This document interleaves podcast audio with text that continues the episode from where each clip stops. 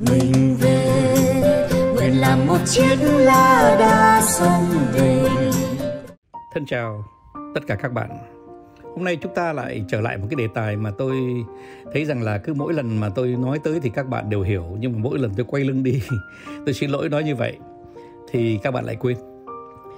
Đó là cái tinh thần à, à, bãi bỏ hủy bỏ cái thói rất xấu là làm cái gì cũng làm miễn cưỡng mà khi mà chúng ta làm miễn cưỡng ấy là bởi vì rằng là thật sự ra đó chúng ta nghĩ rằng là chúng ta phải làm nhưng to chúng ta không hiểu tại sao chúng ta phải làm và chúng ta cũng chẳng vui vẻ gì chúng ta làm mà khi làm xong thì chúng ta cũng chẳng vui vẻ gì tới kết quả hay không chúng ta cũng chẳng vui vẻ mấy và rồi khi mà chúng ta làm được cái việc đó miễn cưỡng thì chúng ta không tạo một mối quan hệ giữa người với người mà chúng ta lại bảo rằng đấy tôi làm cho bạn cái việc và nhờ đấy tức là mình nhìn thấy cái mối quan hệ của mình qua một cái việc đó, chứ không phải là mình tạo một cái mối quan hệ giữa người với người. Và cái mối quan hệ giữa người với người thì các bạn biết là cái đó nó là quan trọng, bởi vì nó là cái cái ờ, mấu chốt của hệ sinh thái. Hệ sinh thái là giữa người với người, chứ không phải là giữa các sự vật, các sản phẩm, các vật chất với nhau. Thế thưa các bạn, miễn cưỡng là gì? Anh anh, em ờ, Ờ, có việc này đây em ờ, không tiện tay đó, xin ờ, em anh có thể làm giúp em một tí được không? Anh à anh anh giúp em tí đi chứ còn em em em đang vướng vướng víu em không làm được. Thế là thế là mình miễn cưỡng mình làm. Đấy. và mình miễn cưỡng mình làm bởi vì mình được thúc đẩy bởi một cái tinh thần muốn giúp đỡ họ. Thế nhưng mà mình hỏi thêm câu đi. À, em ạ à, em cần làm cái này để làm gì? À, để làm gì và để làm gì và để làm gì và để làm gì. Thế thì bây giờ tôi lại lấy một cái ví dụ nữa. À, anh ơi à, à thứ bảy này thì à, gia đình em à, có đám cưới. À, chúng ta cũng không quen biết nhau nhưng mà thôi thì à, cũng là t- tinh thần à, ở cùng xóm. Xin mời anh tới à, ăn đám cưới. À, ngoài cái tình nghĩa hàng xóm với nhau thì thật sự không có một cái mối quan hệ nào khác với nhau cả mà cũng là hàng xóm ờ, ở trong cùng hẻm ấy mà. Thế thì ờ, rồi đi hay không? Ôi đi cũng vui. Mình đóng ờ, 200 ngàn 300 ngàn 500 ngàn. Rồi mình trả cái vé chỗ của mình rồi mình đi. Và mình đi cho có. Đấy, thế rồi đến món thứ ba món thứ tư gì thì mình chuồn. Lại miễn cưỡng nữa rồi. Và lại lý luận cục bộ nữa rồi. Lý luận cục bộ là gì?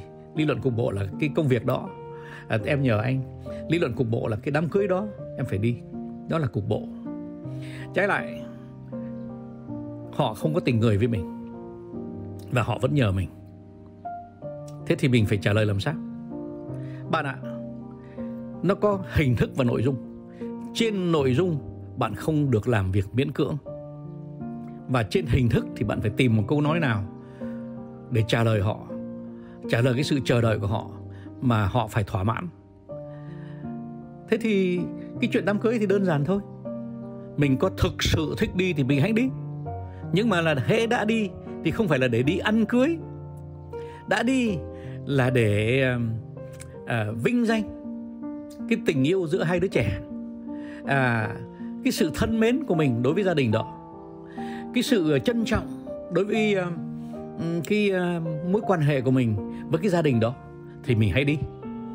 Còn nếu mà mình đi bảo rằng là ờ, đám cưới này ăn ngon lắm đấy à, thế rồi ờ, mình ăn xong món ngon thì mình đi về à, và họ cũng sẽ vui bởi vì mình họ thấy mình có mặt. Thế là mình cho thế là được việc. Nhưng mà thật sự ra đó cái được việc đó là tôi sẽ giải thích cho các bạn. Đó là một việc miễn cưỡng. Mà các bạn làm nữa thì tất nhiên nó không không có cái gì đáng chê trách cả.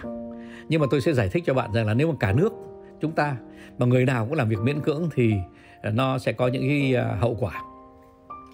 Thế thưa các bạn, tại sao mà làm việc miễn cưỡng á, nó không tốt? Thứ nhất là là bác, các bạn sẽ khi làm việc miễn cưỡng, các bạn sẽ dần dần quen dần với cái cái ý nghĩ rằng là thôi thì cuộc sống này nó cũng toàn là những cái việc lờ vớ vẩn cả. Rồi mình cũng phải sống chứ, ai bảo mình làm cái gì thì mình làm được thì mình làm. Thế nó nó không phải là một cuộc sống có động lực. Khi mà mình không biết tại sao mình làm, với cái mục tiêu dài hạn hoặc là trung hạn hoặc là ngắn hạn. Nếu mình không biết cái mục tiêu đó là cái gì nếu mà cái việc làm đó nó không làm cho mình quản lý thời gian của cuộc sống của mình tức là nó phạm vào cái thời gian của mình mà lúc đó mình không muốn làm cái đó nhưng mình vẫn làm hoặc là nó uh, chạm vào một cái mối quan hệ của người với người. Thí dụ như là mình đi cái đám cưới đó, đó thì mình lại gặp những cái người mà mình không muốn gặp. À, thế thì các bạn ạ những cái việc miễn cưỡng đó, đó nó làm không những không phải là chỉ mất thời gian đâu nhé. Nó sẽ tạo cho các bạn nhìn thấy cuộc sống là một cuộc sống vớ vẩn. Khi mà bạn từ sáng đến tối từ đầu năm đến cuối năm mà các bạn làm rất nhiều việc miễn cưỡng thì cái cuộc sống của bạn nó giống là như là một cuộc sống rất là vớ vẩn. Và nó làm cái cuộc sống không có động lực và làm cái cuộc sống không có nhiệt tình làm cái cuộc sống nó không có tình người. Và tất nhiên là bạn sẽ thấy cái cuộc sống của bạn nó không có đẹp như bạn muốn. Nó không có lý tưởng như bạn muốn. Và nó cũng qua ngày. Gọi thế là cuộc sống qua ngày. Bạn ạ, chớ nên làm như thế nhé.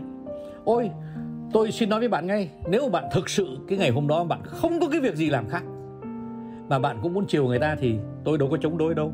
Cũng đi đi đi ăn đám cưới đi. Thế nhưng mà bạn ạ, đó là tại vì trong đầu bạn bạn không sắp sẵn cho những chuyện quan trọng hơn. Bạn biết không? Cái lúc mà bạn đi ăn đám cưới đấy thì đứa con của bạn nó cũng khao khát muốn nói chuyện với bạn. Tại sao bạn không dắt nó ra bờ sông bố con ngồi với nhau? Hay là vợ chồng uh, ngồi cầm tay nhau? Uh, hoặc là bạn đi câu cá để để bạn ờ, thư giãn? Tại sao bạn không làm thế? Tại sao bạn không nằm nhà? Bạn đọc một cuốn sách hay. Tại sao bạn không đi gặp cha mẹ của mình để uh, uh, âu yếm cha mẹ mình? Tại sao bạn không làm những chuyện đó? Mà bạn lại miễn cưỡng đi ăn một cái đám cưới mà bạn chỉ nghĩ tới truyền chuồn về đến món thứ ba hay món thứ tư? Đó là tại vì trong đầu của bạn nó đã đi vào cái gọi là cái khói mây của sự vớ vẩn.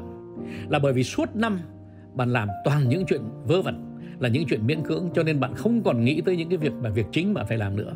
Bạn ạ muốn tránh những việc mà uh, miễn cưỡng ấy nó đơn giản lắm.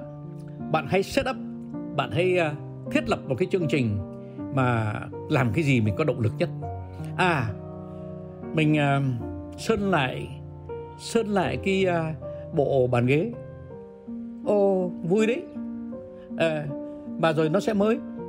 À mình uh, um, uh, sửa sang lại cái sân thượng. Mình uh, trồng thêm mấy cái cây ở hoa. Mình đi học trồng lan à, mình đi học làm đầu bếp làm những cái món ngon học đúng đúng đúng năm món ngon thôi năm món năm món ngon mình mình thích nhất để cho gia đình ăn. Mình à, học à, chơi nhạc. À, mà mình dắt con mình đi học chơi nhạc luôn. Hoặc là mình à, dắt con mình đi xem một trận bóng đá hay một trận à, quần vợt.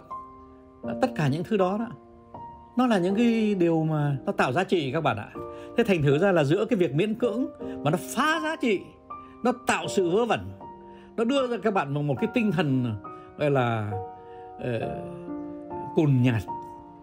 Thì bạn sẽ thấy một cái thế giới khác trước mặt bạn một cái thế giới đầy động lực đầy sự tạo giá trị một cái thế giới mà nó tạo nó nối chặt cái tình yêu của bạn đối với con bạn đối với cha mẹ của bạn đối với vợ bạn. À, thì hay là bạn à, tập pha trà đi. À, có nhiều người pha trà ngon lắm mà mình thấy nhà đầy trà mà không biết pha trà. À, thế thì đấy là một cái giá trị. Và cái giá trị nó cao lắm tại vì nó là cái giá trị văn hóa các bạn ạ. Thế thì tôi xin nói với các bạn nhé. Một cái xã hội mà người nào cũng nhiệt tình thì tôi đánh giá cái xã hội đó là là nó có một cái à, tỷ à, tỷ số hay là tỷ lệ tạm gọi là 1,2 một cái xã hội mà nó có động lực cao thì cái xã hội đó nó có một cái tỷ số uh, là một phẩy rưỡi. Một cái xã hội mà nó toàn chuyện miễn cưỡng chuẩn chuyện vớ vẩn thì nó có thể là 0,5 0,7 bạn ạ à, bạn thử nhân thử nhé. Là 1,5 nhân với 1,5 nhân với 1,5 rồi bạn so sánh với 0,5 nhân với 0,5 0,5 thì sau 10 năm bạn sẽ thấy là nó nó khác nhau như thế nào. Bạn cứ làm thử đi thì bạn sẽ thấy rằng là một cái xã hội nhiệt tình nó sẽ nhân lên gấp 5 gấp 10 trong 10 năm. Mà một cái xã hội mà miễn cưỡng nó sẽ chia đi từ từ, bạn sẽ hao mòn và bạn không còn nhìn thấy cái tương lai của bạn nữa. à, sau một số năm và trong những gia đình mà làm cái gì cũng miễn cưỡng thì tất nhiên là nó lại xảy ra những cái chuyện khác nữa và chắc là bạn không nghĩ ra tôi xin nói luôn với bạn bạn làm nhiều việc miễn cưỡng đó bạn sẽ tạo cho các con của bạn một cái cảm tưởng rằng là tụi nó không hiểu bạn nữa. Tại đứa con nó nó tinh khôn lắm. Nó bảo rằng là, bố ạ, con hỏi thật bố chứ. Cái người bạn này này, mà người ta mời bạn, bố đi ăn đám cưới ờ, mình nói thật với nhau nhé, bố có thương nó đâu. Mà tại sao bố đi thế? Con không hiểu được bố. Tại sao bố làm cái việc đó cho nó, mà trong khi bố không đưa con đi chơi? Cái đứa con mà nó lý luận như thế đấy bạn ạ. 100 đứa đó, thì sẽ có 5 đứa nó trầm cảm. Bạn đừng hỏi cái bạn cái bệnh thầm trầm cảm nó từ đâu nó tới nhé. Cái bệnh trầm cảm nó nó tới từ cho những cái con người mà không hiểu nổi cái xã hội chung quanh. Nhất là cái xã hội của bố mình của mẹ mình của ông mình của bạn mình. Nếu mà suốt ngày từ sáng đến tối nó không hiểu được nó không giải mã được là tại sao mình làm cái đó thì tất nhiên nó sẽ trầm cảm nó sẽ hoang mang và nó sẽ tự hỏi giá trị thật là ở đâu. Các bạn ạ các bạn đừng tưởng là cái các bạn chỉ là miễn cưỡng là, nó qua ngày cho vui vẻ thôi không có đâu. Các bạn tạo nên một cái tình huống mới mà trong đó, đó nó có nhiều điều âm khác nhiều điều tiêu cực khác nó xảy ra. Thế nếu mà suốt cuộc đời mà bạn chỉ toàn làm những việc miễn cưỡng thì bạn tưởng tượng không?